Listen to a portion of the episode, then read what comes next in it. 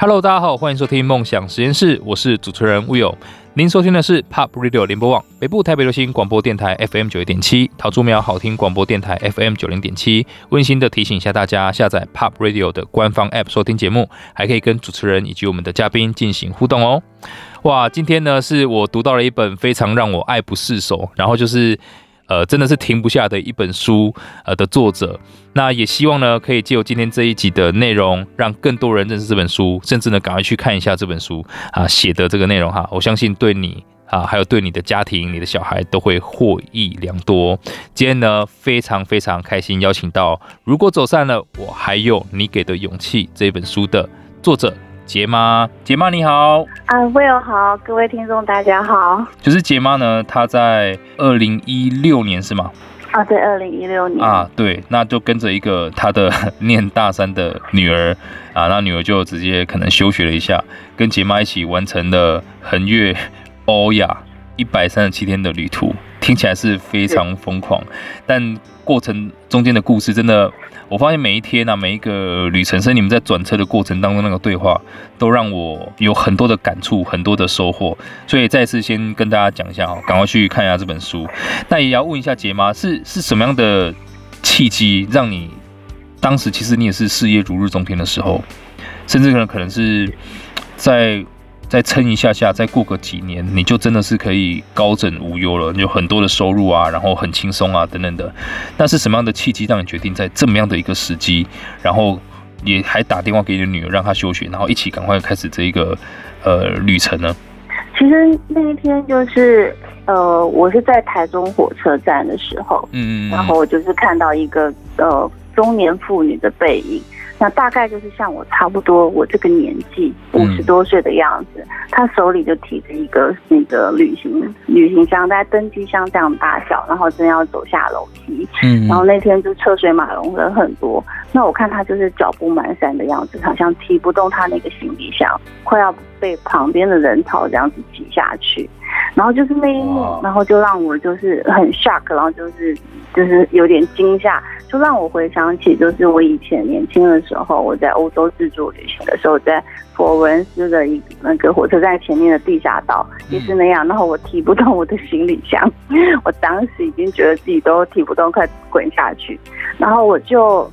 就那就是那一幕，然后就让我惊觉一下，说，因为我一直有一个就是横越欧亚大陆的梦想。嗯嗯。那原本我跟女儿的约定，其实就是大概像这个时候，我五十多岁。然后我就是五十多岁退休，然后他也这个研究所毕业，然后我们在一起去做这个旅行。但是就是那一幕，然后让我觉得说，哎，会不会到时候，呃，就是真的这个时间来临的时候，我会不会已经提不动我的行李箱，我没有办法去做这个旅行？然后你知道。人生很多事，就是说，呃，你你永远不知道明天会发生什么事，所以我就是当下那个冲动，那一股冲动，我就回家写了一个辞职信给我的老板，就跟他说，哦，我我要辞职，然后决定去旅行这样子。然后就再打电话跟我女儿讲说，哎，那时候她大三，我跟她讲说，哎，你你明天去休学吧，去办休学。妈妈，我刚刚已经女儿傻眼了，对她傻眼，对她傻眼了，她就很傻眼跟我讲说，她说为什么为什么突然就是是现在呢？为什么就是这么这么突然？我们不是说好是，呃，就是一个他研究所毕业以后嘛。嗯，讲，那你为什么就是突然这么提前？那我就跟他讲说，OK，就是在我刚刚讲的这这个这样的一个这个因素下的考量，嗯、但是因为刚好在那个时间点，他就说，他就跟我说，啊，你为什么这么这么这么突然？你不能再等等嘛？因为他刚好就是拿到了一个教授给他的一个科技部大专生计划，嗯嗯嗯，那他就被遴选成那个候选人，然后他就跟我说，呃，如果这个计划是非常难得，对他以后申请研究所的帮助很大。对啊。那如果放弃了这个计划的话，那就就是，而且教授都已经跟他说好了，那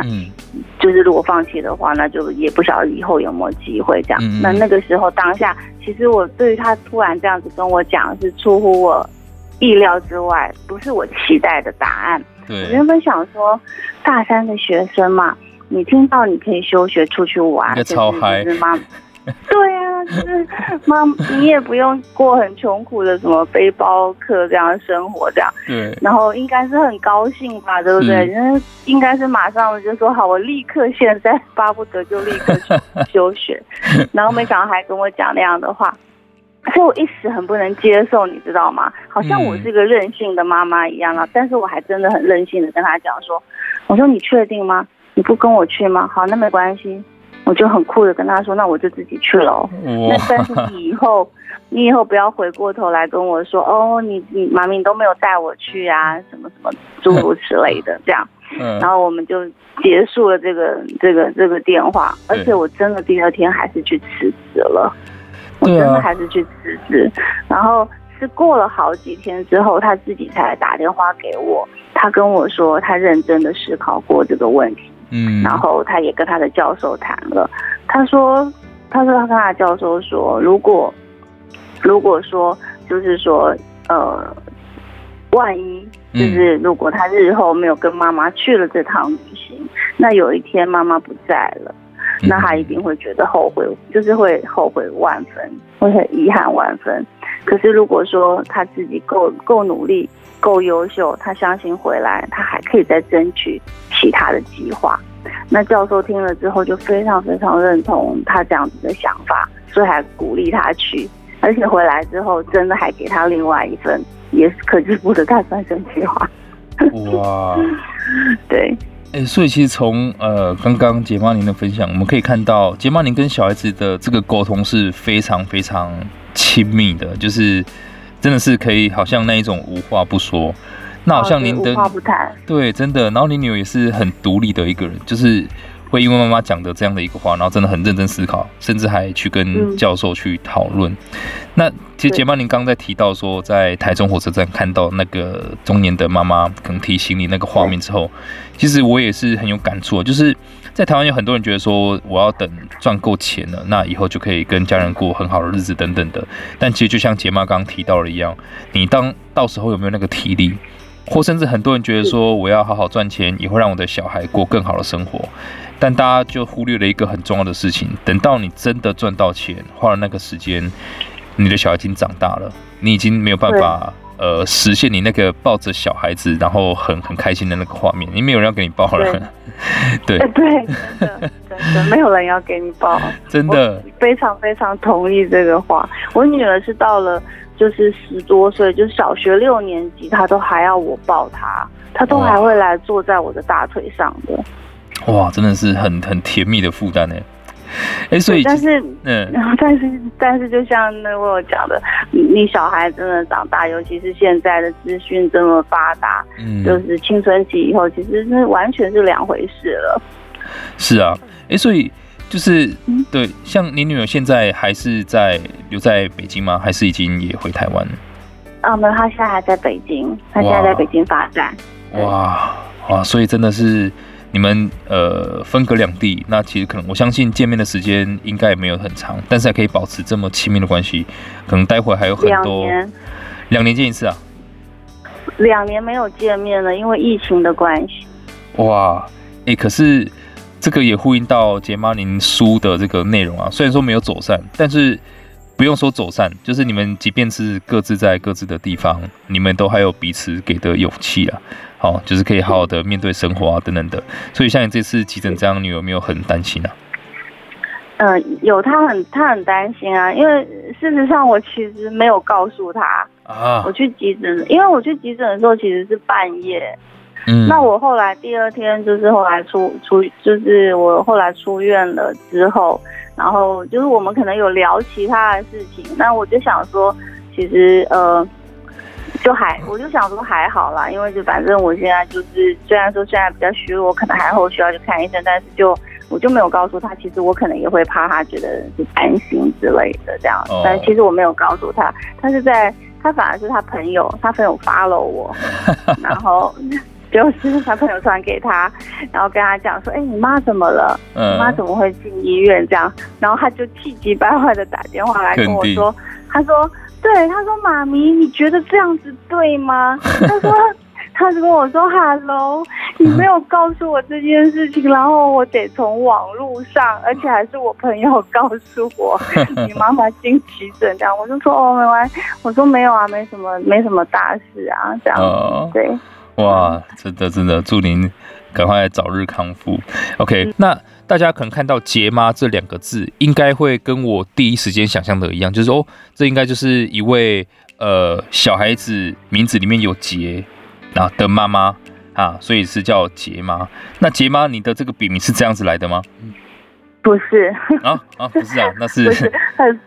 很多人都跟我就是就是这样子的想法，猜测说，哦，这个应该是一个呃名字里头有一个杰的妈妈，所以叫杰妈。No，就这个杰是我自己的英文名字里头的，我的名字是 J 开头的。那这个妈呢，是因为我是个中年大妈，所以我叫 杰妈。所以跟女儿一点关系都没有，一点关系都没有。哎呦，很做自己。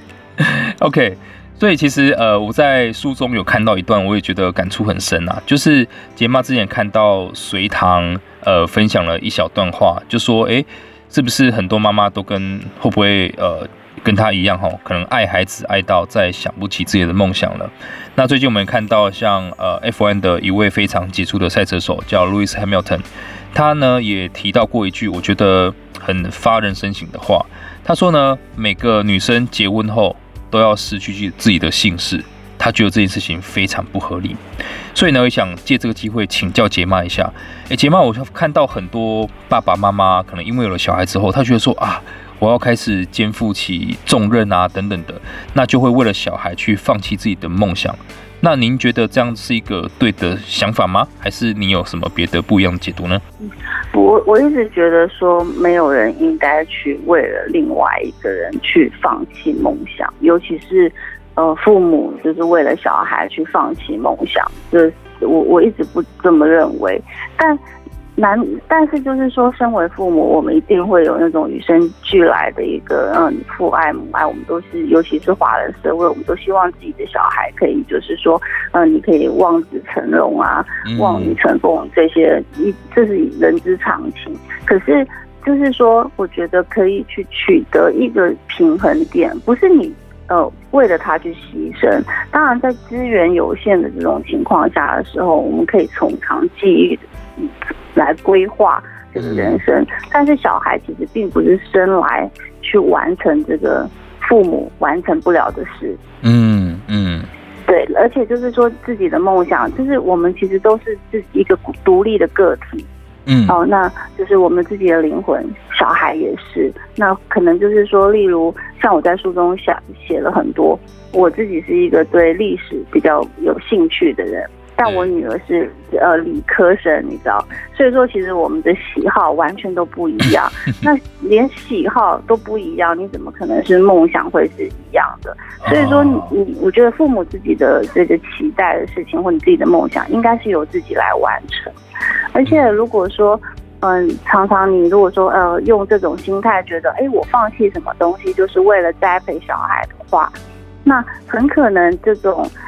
想法会变成一杯走味的咖啡。啊，尤其对对对。对，嗯，父母如果年纪大了以后，就是在上一辈的老人家，可能就会有看过这样的例子，他会用一种牺牲之名来试图操控对方。哦，就哦，你你都哦，你看我为你牺牲了多少，哦就是因为你，所以我没有去做什么事，但你现在却不如我的愿，然后让我过得这么这么痛苦，或者是受害者心态，嗯。对，然后然后这样子反而会让小孩喘不过喘不过气来，其实反而不会是一个良好的亲子关系。嗯，真的就是就是，反正小孩子会被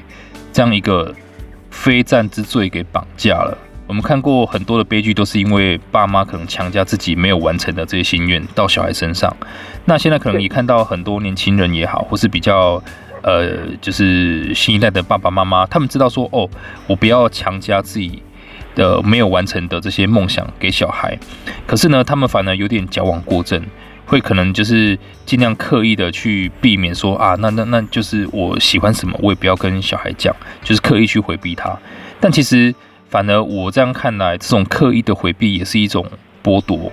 所以其实也更加佩服这个 杰妈。您不是不不会强加在小孩身上，但是呢，你也是直接大拉拉就跟他讲说，我们去旅行吧，一起来吧，这样。对，就是说，的的确是我其实觉得人生其实走一个中庸之道会是最平衡的，嗯，一个做法。嗯、其实像刚刚那个 Will 讲的，其实我也觉得。也有观察到，就是说，因为世代的转变，在我们就是在新一代的父母就会觉得说，哦，OK，我会呃要更去尊重小孩，但尊重小孩不是放任小孩哦，那是两回事。嗯，尊重小孩的那个看法或喜好，并不是去放任他，就是说有些东西就是还是要还是该去跟小孩给他一些建议或者是一些呃，那还是要做的。对，所以其实我发现。杰妈在这一方面就真的做得很值得我学习啦。我们也不要说到底好还是不好，但我像发现是杰妈是可能您自己有没有完成的梦想，但是您也很愿意去跟小孩分享你的梦想是什么，并且是在彼此都可以有空间去思考、去讨论的前提之下，去决定说哦，要不要开始这一个一起追梦的这个过程。所以呃，这个也可以。观察到，杰妈可能您在整个陪小孩成长过程当中，您是很注重那个母女沟通这个管道的建立的，哇，哎，那这样我很好奇，杰妈，那这样您跟小孩子应该也会有摩擦的时候，吵架的时候吧？您通常就是怎么样去呃应对的？比如说，我们用您的这一百三十七天的这个旅程来看，你印象最深刻的那这个摩擦是哪一次呢？啊、呃，我我在第一站紫禁城就把它丢在。呃就是把它丢在里头了。我们在第一站的时候就在这，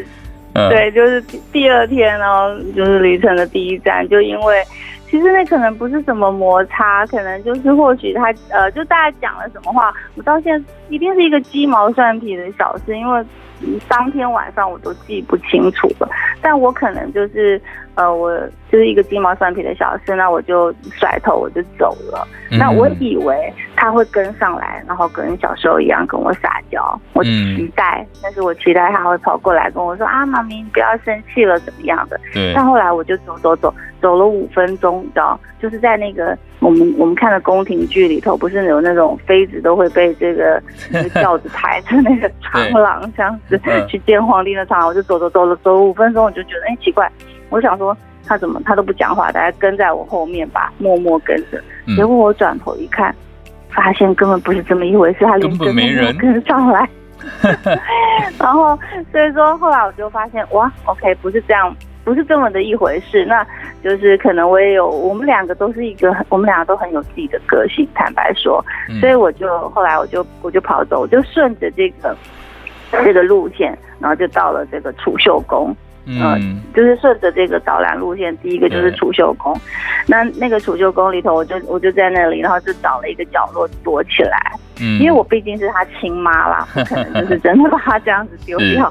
所以我就躲起来，然后我就看着他，就。就后来慢慢走进来，一点都不慌张的样子，也没有在找妈妈的样子，完全没有哦。知道了。然后他就这样，嗯，他就这样子来慢慢来去，他去参观啊，看什么秀女照片，然后我就偷偷的这样观察他。然后是后来我才发现他，他就后来我就收到简讯，然后他就发现他一直传简讯给我。那可是我还没有在我心中跟我自己和解，我还在跟我自己，我还在怄气，所以我就没理他。那我直到后来，哦、就是他传简讯给我，后来在心中第一和解之后，才跑出来，啊、呃，我才跑出来跟他碰面，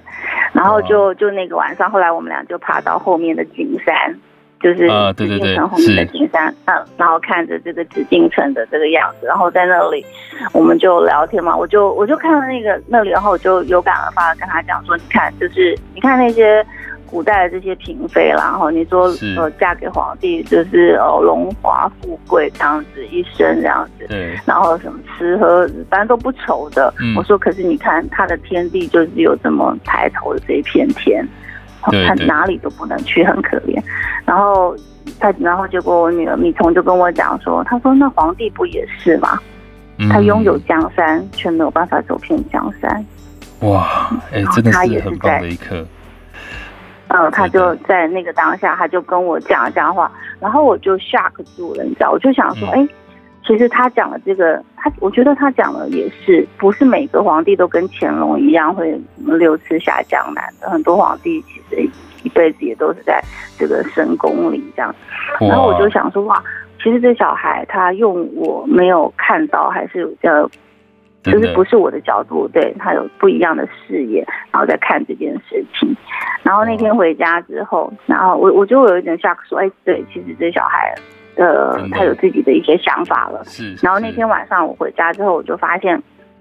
那那是我第一次，他就他有一个 IG 嘛。然后那天晚上回家的时候，我就看着他的，他就在他的 IG 写，就是写了一段话。嗯。他说他其实这个很快的，就是说。呃，他说他从小就是一个很有主见的这个孩子，但是可能就是太有主见了，所以说可能才会在这个紫禁城就是发生这种可能就是妈妈就是以走 散之名，然后行弃婴之实这样。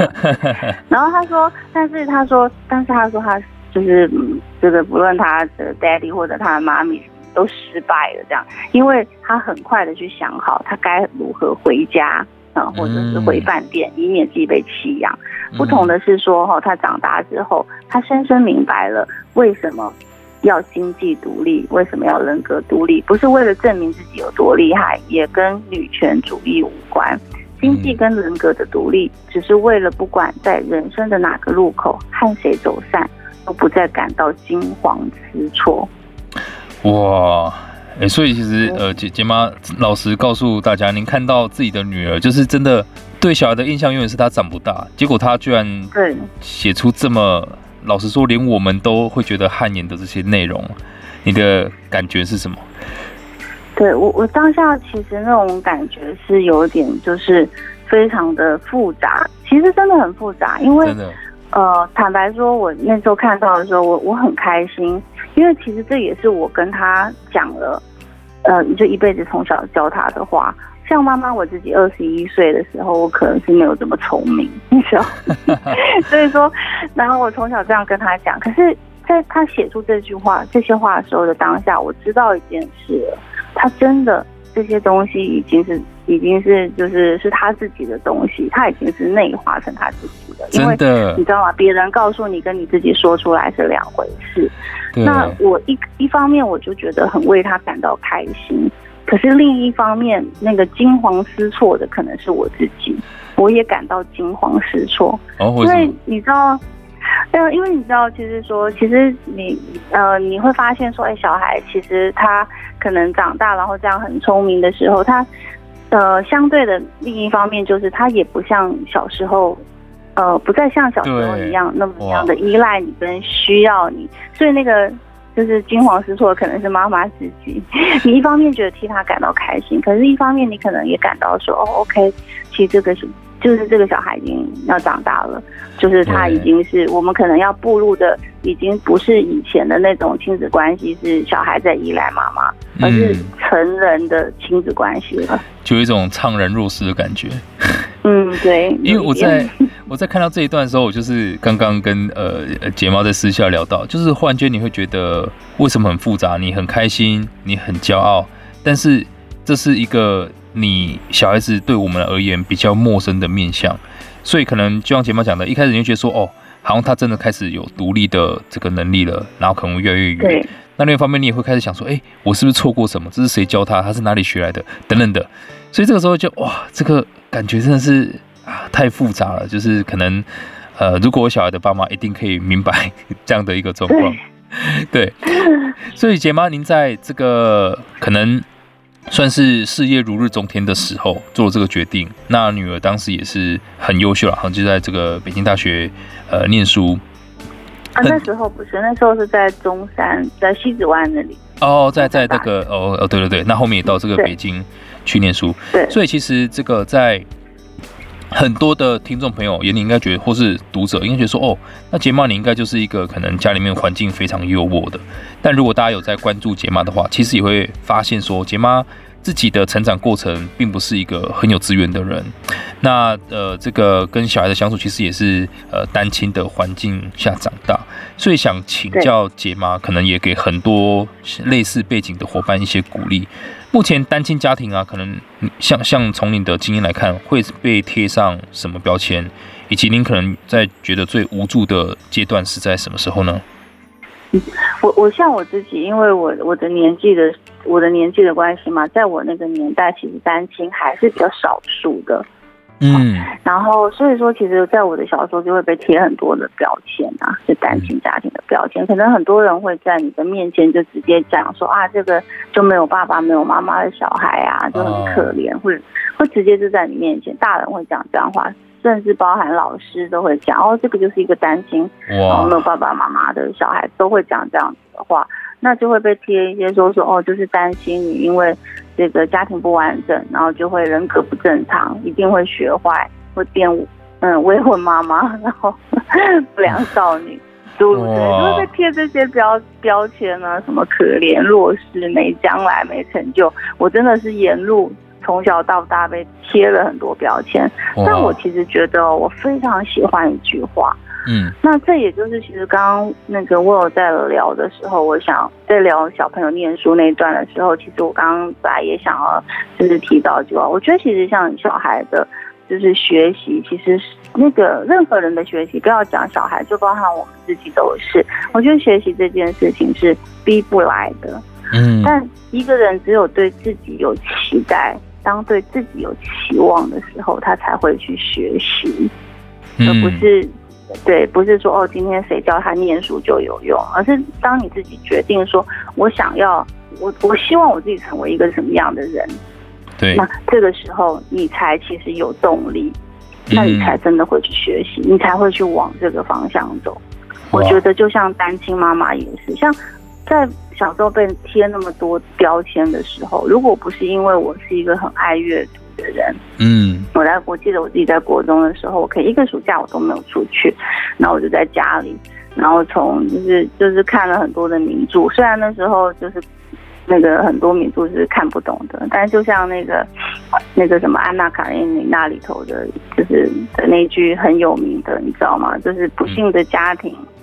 有各自各有各的不幸的不幸，对，但是对，就是像我看了很多的这些书，然后我从书中去理解说，我的世界不是我身边这些人告诉我的样子，嗯，这个世界不是只有这样子，不是他们告诉我这样子，这个是其实还有另外一个世界，那那个世界其实我可以自己去探索。那我遭遇到的事情，并不是因为我本身，就是我担心，并不是因为我自己的问题，我自己的错。那那可能是爸爸妈妈他们的婚姻没有办法走下去了，嗯，所以我其实真的觉得阅读是非常非常重要的事，就因为我我觉得我自己不想要，就是我自己知道说哦，OK，那不是我的问题，那但我很明白说 OK，我想要什么人生，我必须要靠我自己，因为我可能没有资源，爸妈都有他们各自的家庭，还有其他的小孩，所以我的人生要靠自己去努力，我明白了这个事实。那后来我就是自己，当然我就是结婚了，也呃虽然期待有一个幸福的家庭，嗯，成立一个幸福的家庭，但是可能也遇人不淑，我又成为了一个单亲妈妈。啊，那所以说在那个时候，呃，其实就是我刚刚遇问我的，就是最感到无助的时候是什么阶段？其实应该就是那个时候，因为。那不是我自己的预期的人生，你知道？对，我本来是希望要有一个呃，就是完整，我希望有一个完整的家庭，给自己小孩一个完整的家庭，但没想到就遇到一个这样的事情。我在那么年轻，但我虚岁二十三岁结婚嘛，那二十四岁生小孩，那二十五岁离婚，而且是虚岁二十五岁。哇，那那个时候就真的，对啊，那那一段后来是怎么走过来的？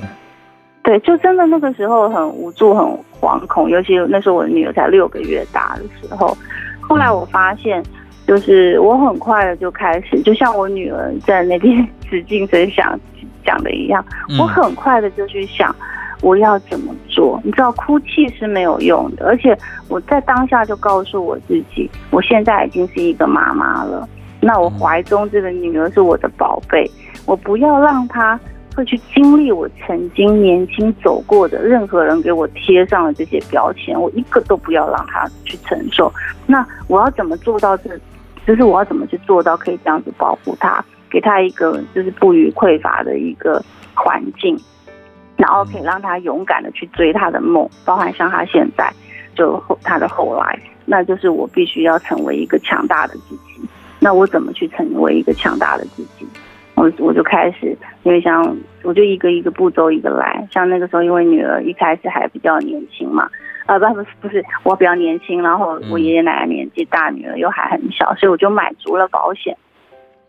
那买足了保险之后，然后我就开始，我也就是去，我也自己买了一个小房子，然后就开始就是投资基金，然后投资理财，然后认真工作，努力往上爬，让小孩有，就是说今天。呃，他有什么？嗯、呃，他有资源可以去做他想做的事，对。所以，我真的，其实，我我真的真的非常非常的，就是我坦白讲哦，其实我写这一本书，其实，呃，或者是说我其实现在接受好多的访问，其实我的人生已经不需要把我自己就是刨根挖底的去讲这些故事。对。但我之所以愿意就是去分享这些，其实就是想鼓励那些。曾经跟我一样，你知道吗？嗯、就是像我一样，就是曾经就是很多，就是说单亲的一些孩子，哦，还是说单亲妈妈，那他可能就在在他们的人生，就是遇到这些挫折的时候，就是那种苦，可能是其他你没有遇过的人哦，你你没有办法去理解的。对，对。但是我其实就是很想鼓励他们，其实你你不要，你真的不需要惊慌失措。嗯，嗯，你可以为自己努力，你可以为自己勇敢，你可以为自己加油，那可以改变你的人生的，就像现在我的我一样。哇，我要替所有这些伙伴们感谢杰妈。那杰妈其实刚刚提到，首先大家真的可以从阅读开始。那即便你没有资源等等的，你没有资源就是有没有资源的方法。重点是不要让任何人给你的标签去定义你。因为你只要对自己有期待，你就开始学习。那我也听过一句话，我觉得非常棒，就是你的成就呢是不可能超越你对自己的期待的。那也就是说，你一定要对自己有很高的期待，不要让别人去定义你自己。呃，就就像其呃刚刚杰妈提到的，她。在有了小孩，他不希望小孩跟他有一样的遭遇，所以他比别人更加的拼命，来想了很多。相信杰妈对于理财相关的知识也可以再出另外一本书了。但只是杰妈，他个人认为说，去分享理财，呃，倒不如再去分享他现在要分享的东西，他可能可以帮助到更多需要帮助的人。所以我刚刚从杰妈身上看到一个很让我感动的光芒啊，就是杰妈您是比很多人背负更多包袱，然后比别人更拼命在生活的，但是呢，你却又可以给小孩足够的空间，不会压得你的小孩喘不过气，不会说爸妈妈很拼啊等等的，然后就，呃，这个让小孩觉得说，哦，我的妈妈为了这么拼，我要很拼一样。你的小孩反而可以很健康自在，跟妈妈这样子无碍沟通成长，我觉得真的很感动。也希望杰妈的这段分享可以给大家带来一点点力量。那我现在更好奇的事情是，像杰妈可能到现在，老实说也是算财富自由的状态，小孩子也是非常争气啊，过上自己开始想过的生活，在追求自己要追求人生。那杰妈给了很大的空间，所以呢，想请教一下杰妈，那对您来说啊，现在可能到了这个阶段，嗯，年纪也好，或者是这个财务的地位也好，或者是亲子关系也好，您接下来的生活重心规划大概会是什么样子呢？我觉得其实我一直走在追梦的路上。嗯，我觉得与其讲说，其实很多人都说，哎，你财富自由。我觉得与其讲财富自由，不如说我是人生自由。啊，人生自由。对，啊、对我其实就就为了这一刻，我其实从以前就准备到现在，所以我觉得我是人生自由，所以我才能够就是一直去。做我追梦的事，就包含像我写这这本书，我可能也是一个追梦，因为我小时候有过一个作作家梦。嗯，那我接下去，我也会始终走在这个路上，所以还有很多梦想要完成。就是做我想做的事，像比方我下一个阶段，我就已经计划好，因为其实我女儿一直很希望我可以去那个北京看她。嗯，去跟去北京陪他一段时间，只是我一直在，我还一直在等待，就是，呃，可能可以就是不要隔离那么久的时候。哦，然后在所以说我接下来的计划可能就会去北京，然后陪他一段时间。那可能在那边，或许我就是可能在寻找另外的写作的一些灵感啦，怎样的？那我都想好了，而且我跟他说好了，我说就是你想妈妈的时候，我就过去陪你啊。但如果你觉得哎妈妈很烦的话，我就刚好去，就是我就刚好去那个什么呃江湖游历，我就到处大江南北，大江南北这样子。哇，对，真的是很很很棒的一个状态啊，太好了。所以其实呃，杰妈刚刚提到一个很重要的点，就是财务自由，反而它呃，真的只是一个起点而已啦。我看到很多财务自由，就是有钱的人，钱上面他不用再担心，但真的呃，他可能把小孩抓得太紧啊，或觉得对小孩付出很多啊，或是很多东西放不下，你即便不用担心钱了，你也没有办法达到所谓的人生自由。所以希望呃，刚刚杰妈这一段分享可以给大家多一点点提醒。呃，一定要知道说，真的钱不是越多越快乐，钱只能解决因为没有钱造成的不快乐。所以呢，好好去思考一下，到底对自己来说什么是最重要的。那不断的朝着你要的那个状态去努力。杰妈，你在书里面其实有两段话啊，当然很多段了哈。那我特别呃有两段想要跟大家去分享一下。第一个是呃，杰妈提到为人父母很难，给的糖果太多，你会怕孩子。没有那一种为自己努力的动力，那给的太少呢？你又怕扼杀他对世界的想象力，所以我相信很多爸妈也是在这种纠结当中。我也是一样，你害怕给小孩太优渥的环境，完了以后就是摆烂了，对吧？给的太少，你又觉得说啊，那会不会以后他就被被限制住等等的？所以今天我相信大家从杰妈的分享当中可以知道，其实你就是呃建立好那个沟通的管道，然后不要去设限，给他所有的选项。那协助小孩去理解这个世界，理解所有选项，那让他去做选择就可以了。我相信就没有所谓这个方面的困扰了。那另外一段则是啊，杰妈刚刚对于人生自由的诠释啊，我相信他在书上写得很清楚。呃，杰妈提到说，无论拥有了什么，都可以因为呃窗外的一片蓝天、一杯简单的茶、一朵随风飘逸却坚毅的不知名小花，然后晚上有一个小角落可以安身，然后有简单的快乐。那永远不要忘记自己的初心，我相信这个是自由的最大状态啊！不要因为没有钱去被迫做什么事情，所以钱的角色角色就是这样子而已。好，所以这本书真的有很多，不只是对父母啦，我相信对于人生也会有很多呃带给大家重新的思考。那今天再次谢谢杰妈来到节目当中，谢谢你，杰妈。谢谢我有这么精彩的介绍，谢谢您的访问，谢谢。那如果大家对于今天主题有任何想法，欢迎到 Pop Radio 的官方 App 上面留言。如果听众朋友呢错过了或想重温今天的精彩内容，可以直接在 Apple Podcast、Spotify、SoundOn 上面搜寻“深 V 一口气”，我们都会把今天的精彩内容上传，让大家可以重复收听。呃，也期待大家要多听听杰妈讲的这些话。谢谢我，谢谢。谢谢，那我们下个小时请继续锁定 Pop 国际线欧美航班，下周六下午四点我们空中再会啦，拜拜。